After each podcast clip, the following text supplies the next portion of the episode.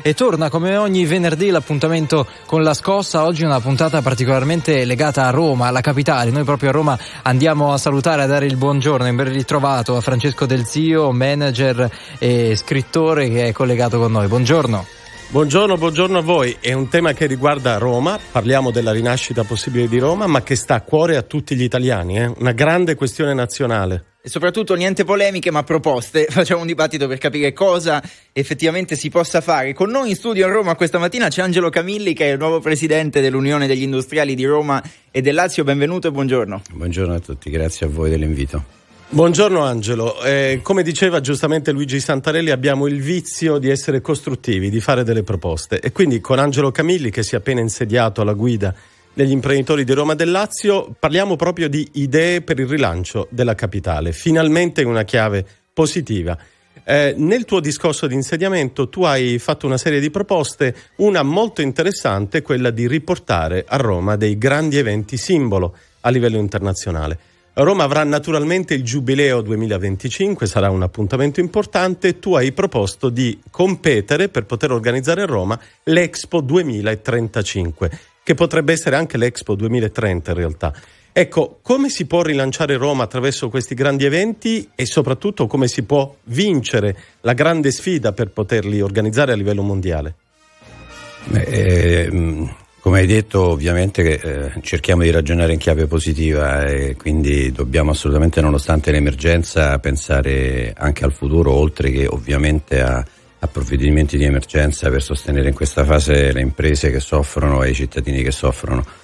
Eh, L'Expo, eh, i grandi eventi diciamo, restituiscono, e questa è l'esperienza di chiunque, di, di, tutte le grandi città che le hanno organizzato, anche prima, prima diciamo, pochi anni fa Milano stessa eh, è riuscita a fare dell'Expo diciamo, un grande evento che ha dato un ulteriore impulso, impulso alla città. Eh, I grandi eventi hanno la capacità di restituire una visione per il futuro, l'ottimismo, di eh, mettere un po' tutto a sistema, tutte le risorse della città, perché eh, sono, organi- sono eh, eventi molto complessi da organizzare sia nella fase di candidatura che ovviamente nella fase di competizione. Sono eventi che eh, richiedono il coinvolgimento di tutti, sia a livello di città, ma soprattutto poi a livello di governo che deve presentare poi una, la candidatura della città per il proprio paese, quindi è evidente che hanno la capacità di mobilitare tutte le risorse civili, economiche eh, che sono presenti nella società, che ce ne sono, ce ne sono tante, eh, attendono solo diciamo, di avere una prospettiva e fiducia per il futuro per essere mobilitate. Ecco, questo Angelo è un tema molto importante. Di solito si accusa Roma di non avere una sua classe dirigente, di non avere una sua borghesia trainante eh, persone impegnate ogni giorno per lo sviluppo e per l'innovazione. In realtà non è assolutamente così. Questo è un tema che eh, entrerà molto nella campagna elettorale.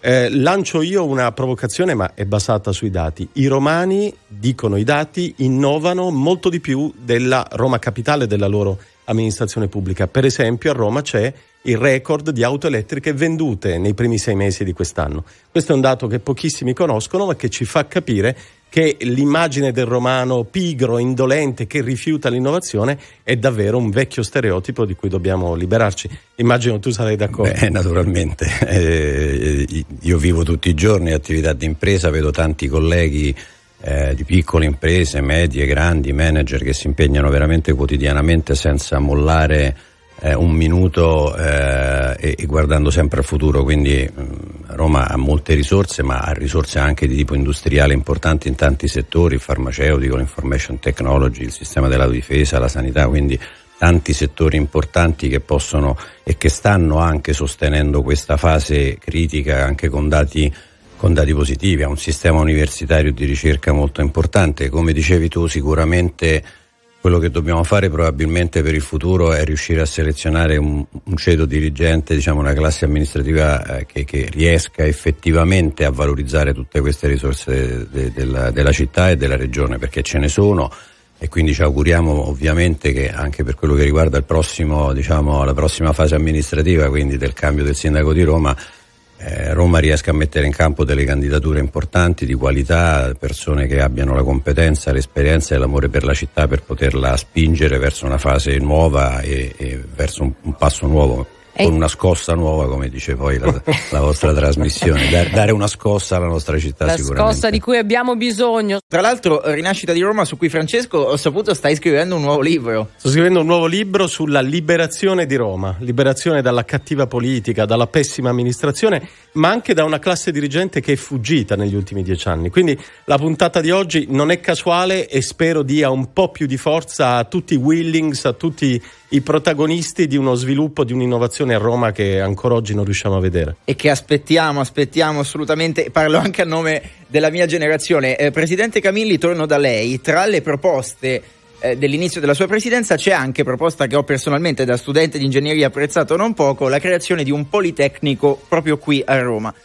Roma e la regione Lazio e le imprese della regione sono pronte per una cosa del genere?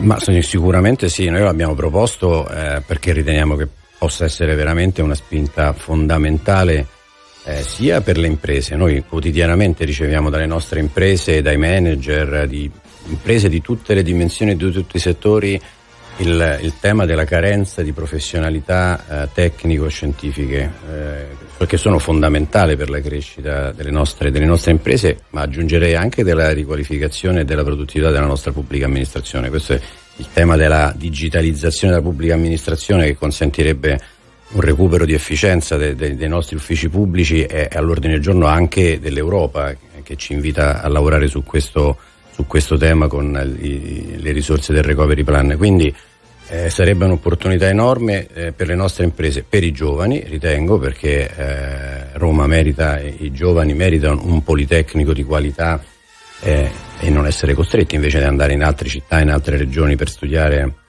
eh, discipline tecnico-scientifiche e dall'altra darebbe anche secondo me eh, un'immagine, una percezione della nostra città e della nostra regione nuova, un politecnico dà anche la percezione e l'idea che c'è industria, che c'è impresa nella nostra regione e che la nostra regione non è certamente l'impresa solo eh, dei ministeri, una città dei ministeri e della pubblica amministrazione, che perché svolge comunque un ruolo molto importante naturalmente, però non è solo questo, quindi potrebbe essere, è un, un'idea che sta riscuotendo un consenso importante e ne stiamo ragionando sia con la regione che con altre istituzioni, anche a livello ministeriale, certo. ci auguriamo che anche le università del Lazio, che sono tante e di grandi qualità, possano condividere questo, questo progetto perché secondo noi darebbe grandiss- un grandissimo impulso alla nostra città alla nostra regione. Senza dubbio. Dottor Camilli, lei rappresenta le imprese di Roma e del Lazio e vorrei aprire una finestra sulla questione giovanile, sulla disoccupazione tra i più giovani ancora alta e sull'alto numero dei NIT, cioè quei ragazzi che non sono impegnati né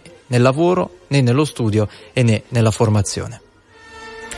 Sì, il tema della disoccupazione giovanile è un tema purtroppo non è nuovo, non è che è comparso oggi con, con la pandemia, è, il livello della, di un'altissima disoccupazione giovanile siamo a tassi oltre il 30%, in alcuni anni siamo arrivati quasi al 40% di disoccupazione giovanile, è purtroppo un tema eh, già vecchio di, di, di, diversi anni, ovviamente in situazioni di emergenza e di crisi eh, chi paga di più eh, l'emergenza sono le categorie più, più, fragili, tra virgolette, quindi giovani ovviamente che si accingono ad entrare nel mondo del lavoro, a cercare un, nuovo, un, un lavoro, oggi ovviamente hanno maggiori difficoltà di altro perché eh, purtroppo le imprese giocano in difesa in questa fase eh, il tema dei giovani è, è, fondamentale, secondo me sarebbero una risorsa fondamentale e importante per, um, per le nostre imprese. Eh, le aziende lo stanno facendo, anche io personalmente ho una, una fortissima attenzione all'inserimento dei giovani, possono dare una spinta, una, una, un nuovo entusiasmo e poi soprattutto in un'epoca come la nostra dove la trasformazione digitale è, è, è, è, un obbligo per tutti, per tutte le imprese, in tutti i settori e come dicevo poco fa anche per la pubblica amministrazione. Eh, I giovani eh, in via naturale sono più adatti e propensi, più preparati, più aggiornati sulle nuove tecnologie, quindi sarebbe un'opportunità importantissima.